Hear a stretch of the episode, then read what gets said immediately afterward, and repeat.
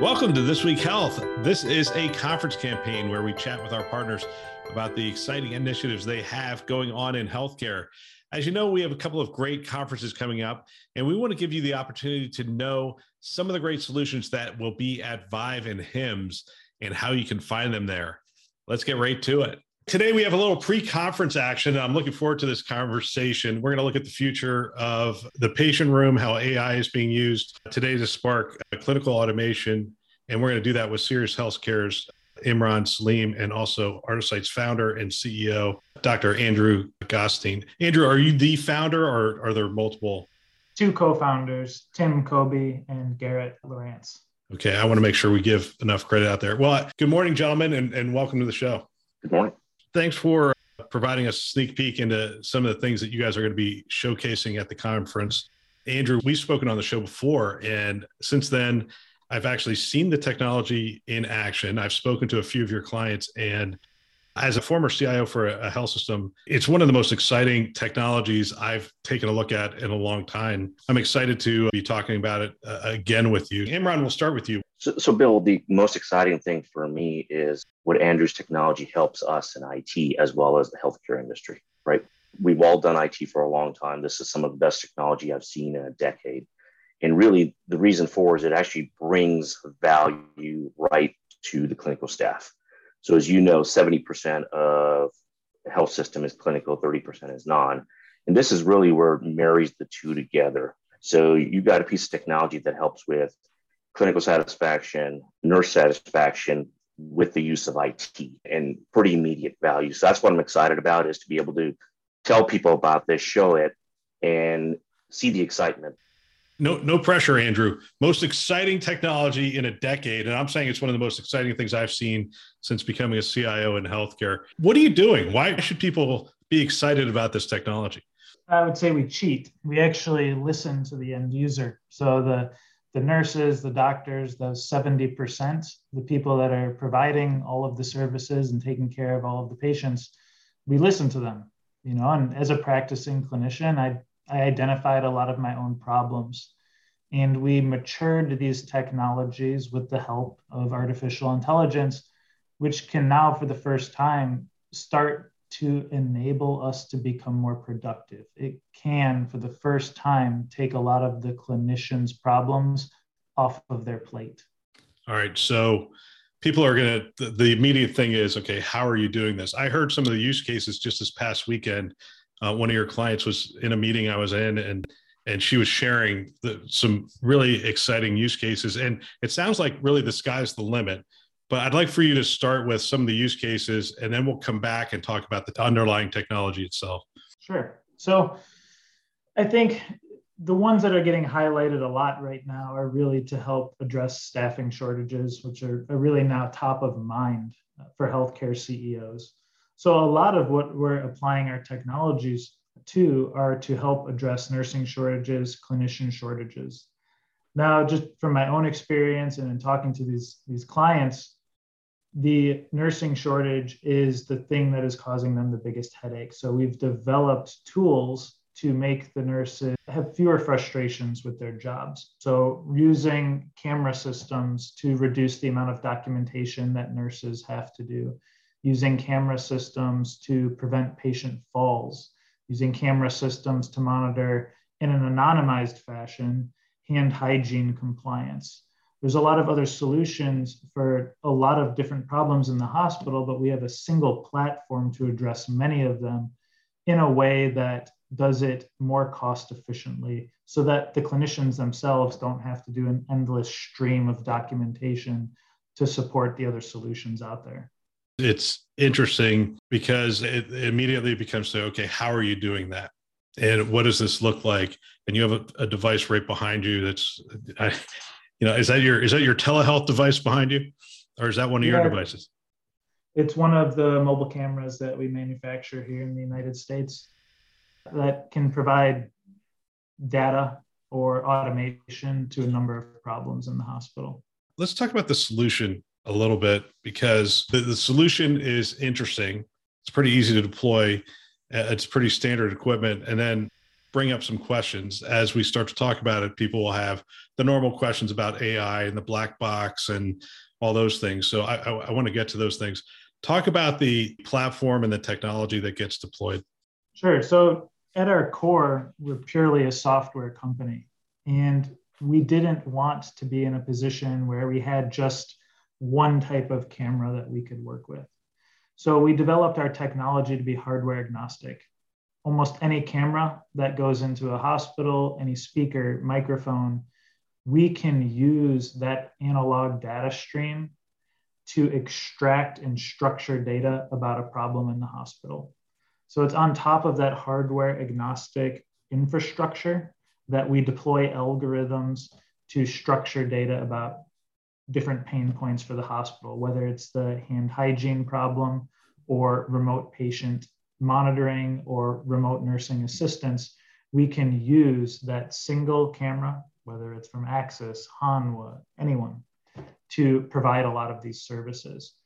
What we typically do is go in, start addressing some of the immediate pain points, but that also drags in the entire platform to solve future problems that the hospital might not even know they have yet. And it's really that future proofing of the hospital to eliminate a need for an RFP every time a problem bubbles up. They can be starting with a platform that's fully integrated and deployed to address their future problems more rapidly. You know, this is interesting to me because we hear the word platform thrown around a lot. This is truly a platform. So, when I described this to somebody, I said, anywhere where you'd place like a college student with a clipboard to say, check, is this whatever, and they could see that. The video stream is essentially capturing that data. It's sitting there going, did hand washing occur? The ulcer patient, were they turned? Is the room clean? I mean, anything that would sound pretty basic, but these are challenging problems in a hospital and they they create work for somebody to track them and and make them happen. So the computer sits there, it creates a video stream that's constantly going back and being reviewed. And the reason I say it's a true platform is that video stream can come from anything. The power, as you say, you're a software company. The power is in the in the software. When you decide, hey, we want to look for something different in the room, or we want to place this camera in a supply closet and start to monitor supplies, you can just program it teach it this is what you're looking for and now you end up with all sorts of new use cases yeah so it, to some extent it would be to use your analogy a college student with infinite knowledge of all hospital problems so if you could place a college student that understood the supply chain in the supply room that could record information with their eyes we can do that if you want a college student that you can put in the patient room and monitor to prevent falls to prevent pressure ulcers, to monitor hand washing compliance as people enter and leave the room. We can do that. If you want a college student that can use their eyes to understand what step of a surgical procedure they're on, are they ahead of schedule? Are they behind? What instruments are they using? Do they need all of these instruments that are in the operating room? We have algorithms to focus on that. We have algorithm structures that can solve problems people haven't even thought of yet. So doing eye tracking for EMR navigation, developing algorithms to understand the different alarms, looking at waveforms coming off the arterial lines or CVP lines. All of that infrastructure is there. We just need a hospital to tell us that this is the problem that they want to address with our technology. I'm going to come back to privacy and security in a minute because that's usually the next question. Imran, I want to come to you. At Sirius Healthcare, you guys launched something called Patient Room Next. When you launched that, I sort of sat back and like, well, so how are you guys going to you know do the crystal ball thing to figure out what is actually next. Talk talk a little bit about that concept and how artisight fits into that concept. Yeah. So great great question bill. Uh, so one of the guys that works for me fred holston had an idea of patient room next. He's had it for 10 years now. And he's wanted to launch it and keep doing that. Unfortunately technology wasn't there. We started looking at it probably about four years back to come to market. And uh, frankly what helped it was covid right? There was a huge need now to to get vitals from patients and treat patients without actually touching them physically and to get all that data. So Andrew, I, Fred started talking, I believe it was about three years ago at that time. We really focused on thermal cameras. And then Andrew and I started talking, going, what else do you do? And as we started talking through this, Fred had built a patient room next with approximately almost close to two dozen vendors. And there's no way I can go to a healthcare organization and say, hey, by the way, I need you to buy two dozen more applications to make something happen. We had to get to a platform. And to credit to Andrew and his team, he slowly started chipping away each of those vendors and what they did and incorporating that into his platform. So when we launched Patient Room Next in July of last year, in 2021, Andrew, so Andrew was one of three software vendors we were using for a platform for Patient Room Next. So Andrew had sucked in over a dozen other capabilities within his platform at that point in time. So now I can actually go to our clients and say, let us give you a platform approach. So that's why it was so exciting to me. Wow. Now I think people understand why I'm excited about it as a CIO. Anytime, you know, we had a thousand applications, anytime you could say you're starting to talk about taking a dozen or even two dozen out, that simplifies the entire infrastructure itself and the communication and the integration, all the things that you have to do. Andrew, doctors don't want to be watched 7 by 24 365 they don't want someone looking over their shoulder. What, what's the answer to that? You have to anonymize the data. And so again being a clinician i realized if i were to record this data if i were to play big brother on the clinicians we'll never be invited into these clinical environments to help the clinicians and so it was only after fully de risking the platform for the clinicians would we be able to deploy this infrastructure. So, again, to highlight, we don't save any video unless it's anonymized video. So, surgical video, any out of body footage, that's automatically removed. Only internal video would be stored, for example. Patient room footage, we never store any data ceiling camera footage from the operating rooms, we don't store any video. It's only the algorithmic output of the events. Uh, a patient entered the operating room. We'll identify that event with the computer vision and save the timestamp and the event name. But we're not going to save a video of that. You have to fully de risk this for the hospitals and the clinicians.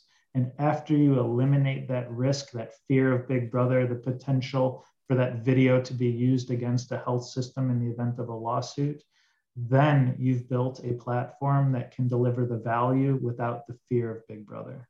All right. So I think everybody's wondering right now is like, where does this really smart platform reside? Am I streaming data to Google, to Amazon, to Microsoft Azure? I mean, where does it reside? Where is it doing the processing? And I guess we don't have to talk about where it stores the video because it it doesn't. It just streams out into the ether.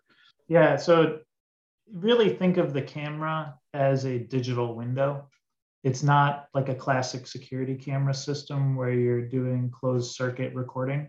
It is just a, a light sensor that is streaming a different type of data to a server. That server could be in your institution. It could be in the cloud. We, again, are very agnostic to where you want this processing to occur we did have some foresight and understanding of our clients to realize that most of them would want to do it on site, but we are seeing a lot of migration to the cloud. And we would do that in our clients' cloud environment. So it's not our cloud. It's always on a server, secured and provisioned by the hospital system so that they don't have to fear that we're exporting or extracting these videos outside of their control. Again, all behind the health system firewall or in their cloud environment under their full purview and control. So you're you're deploying the AI into their environment? Correct. So we have a whole bunch, you know, kind of beneath the surface here that is operating to make sure that we can manage all of the infrastructure for them behind the health system firewall, coming in through their normal VPN provisioning process to make sure that we can monitor all of this know if a camera goes down, know if a server is at capacity to make sure that we stay ahead of any problems for them in an environment that they're most comfortable with.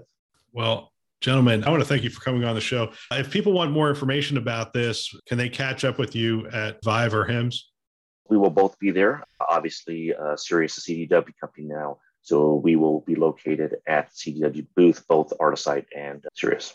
Well, I'm looking forward to catching up with the two of you at the event. And anyone who who wants to reach out to me as well, I, I will say this: your your clients are excited about it. They're excited about not only the things that you're doing today, but but really about the things they can do in the future because you really unlock their creativity with this kind of platform and it gives them a, a whole new tool set to, to play with. So very exciting stuff. Thanks for listening. I hope you're as excited about this stuff that Sirius and Artisight are doing together as I am. That's just a small taste of it. If you want to hear more, you can stop by the HIMSS booth 2059. That is the CDW booth at the HIMSS conference. You could hear more about what they're doing as well. We're also going to be recording a podcast in their booth with Sirius and NVIDIA on Tuesday, the 15th. And I'd love to have you drop in and get a sneak preview on that upcoming show as well. At Vive, you're going to hear more about Artisight and Sirius as well. So track them down at that show as well. I hope to see you all at the Vive and HIMSS show. If you see me there, stop by, say hi. Love to talk to you. Thanks for listening. That's all for now.